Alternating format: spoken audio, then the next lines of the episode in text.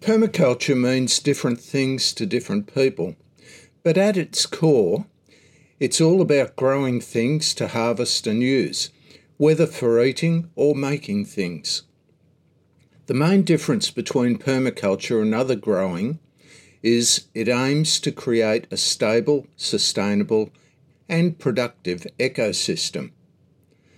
The land and living things that make up the ecosystem are prepared, nurtured to maturity, and then managed in such a way that they will persist and not degrade, providing an opportunity to harvest things continually and appropriately. So, permaculture is sustainable, it's productive, and also it's ethically responsible. Most people think of permaculture gardens or farms as spaces the size of a home garden or hobby farm, perhaps anything from three to four hundred metres upwards. Today, people are living in smaller properties though, and an increasing number of people dwell in units or townhouses with very small spaces to grow things. Some may have little more than a few square metres on a balcony, or perhaps a little more than a courtyard the size of a bedroom. You can do permaculture in places even as small as this though. What's the bigger picture? Now, think about the bigger picture. Start by understanding that all outdoor areas are parts of a larger ecosystem. Consider the neighbouring properties, whether residential, commercial, council, road verges, parks, even abandoned overgrown properties. All of these places harbour nature, whether tended or abandoned. Those places are homes to birds, insects, weeds, perhaps other small animals, trees, and other plants. They have surfaces, slopes, human construction, and perhaps other things. The neighbouring properties experience exposure to heat, dry, wind, and cold, and those experiences can also spill over into your area, no matter how small it is.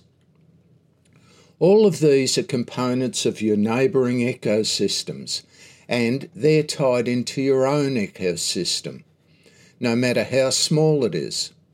You might be able, or maybe not able, to change your neighbouring ecosystem, but you can factor in what's happening on neighbouring properties when you develop your own permaculture. Developing a permaculture system, even in a small space, starts with an understanding of neighbouring spaces. If neighbouring spaces harbour flowers and bees, it may be worth considering the addition of a beehive to your location.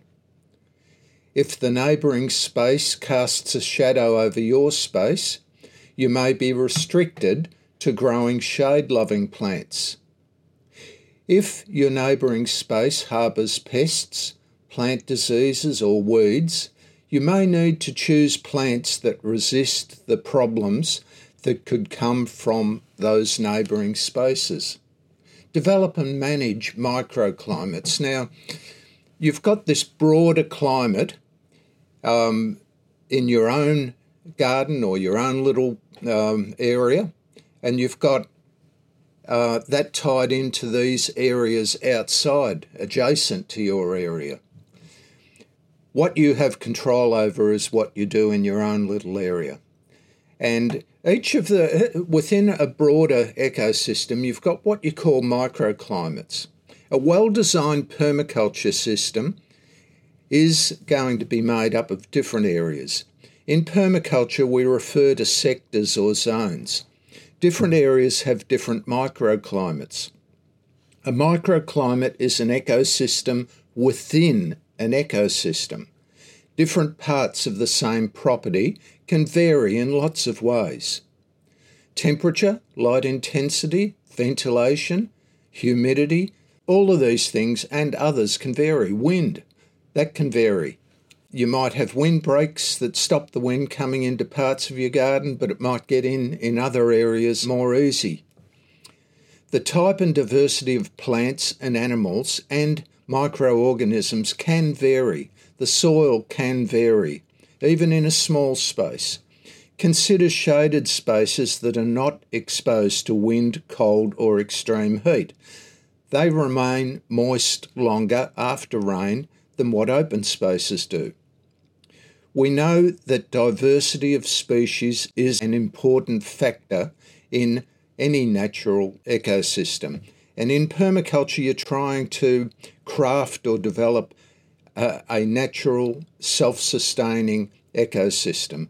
So you need to be thinking about trying to make it diverse. Even if it's only five, ten square metres, you can still create diversity there.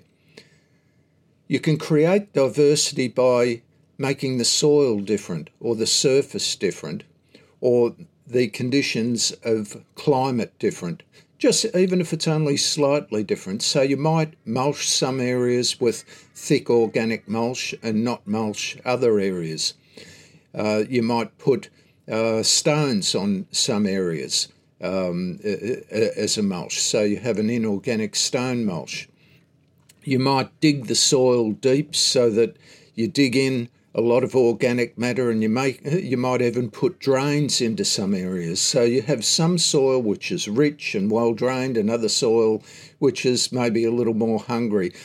The soil which has more organic matter in, uh, that's going to hold moisture longer, it's going to heat up slower, it's going to cool down slower. Another thing you can do is putting rocks into the, into a garden area. If you have a big rock somewhere, that's going to gradually absorb heat from the sun and hold that heat, so it becomes um, a, a storage unit for heat. And under that rock and adjacent to that rock, the soil's going to stay a little bit warmer.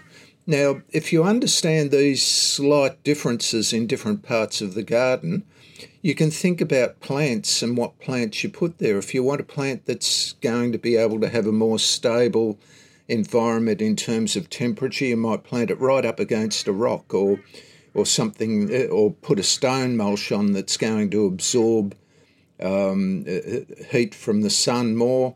You might uh, use a particular type of mulch. You might have a thicker mulch. You might dig more organic matter into the soil. All those sorts of things can change temperature conditions and how fast things cool or heat up.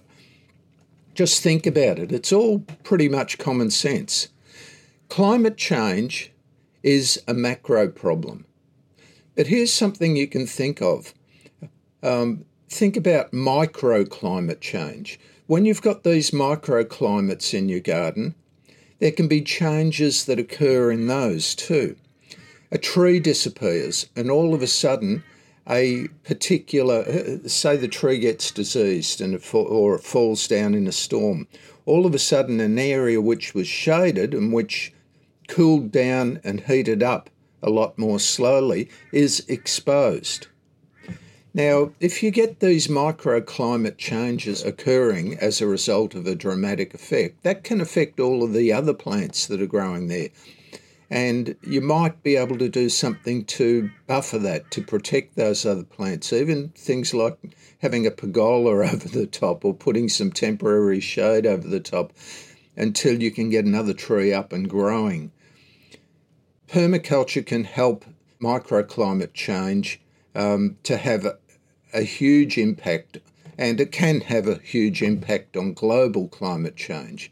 Now, I got involved in permaculture first in nineteen seventy-nine when I organised a community project in Mildura um, with permaculture guru Bill Mollison, um, who joined forces with a group of parks managers. At the time, I was a parks manager, and uh, a visiting expert from America.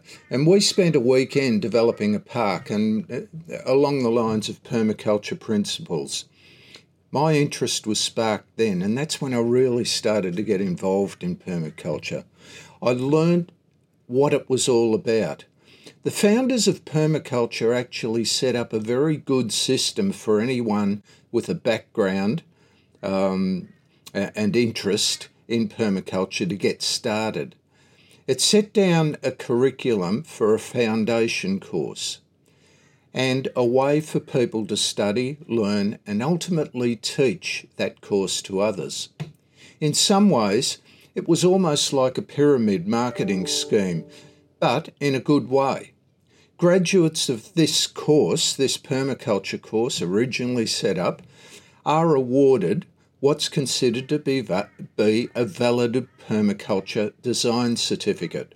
This is known in permaculture circles as a P D C, P D C, Permaculture Design Certificate. Only valid graduates are then entitled to teach and award a P D C to someone else. Uh, we at A C S Distance Education adopted this system in nineteen ninety-three in an agreement with the Permaculture Institute at Tyalgum in Australia, and we continue to adhere to that original agreement. Over the years, though, we've developed a lot of additional courses that build on that original P D C. Needless to say, some aspects of our P D C have been added to and improved over the decades, but we still adhere to that minimum requirement of the original program. If you want to know more about permaculture, there's a lot of information out there. If you want to do a P D C, you can do it by distance learning online uh, with us at A C S Distance Education. Just do a search for A C S Distance Education Permaculture Course. So good luck with it. Um, it's an exciting area to get involved with. And uh, the nice thing about permaculture is if you do it properly, it's uh, not a lot of garden, uh, not a lot of maintenance for your garden area, or it can be done in a small area, and it's going to give you things back, give you food to eat, give you craft materials to use. Um, it, it will be a productive uh, area of your property, and uh, it'll be a relatively low maintenance area of your property, and it shouldn't require a lot of effort to keep it sustainable.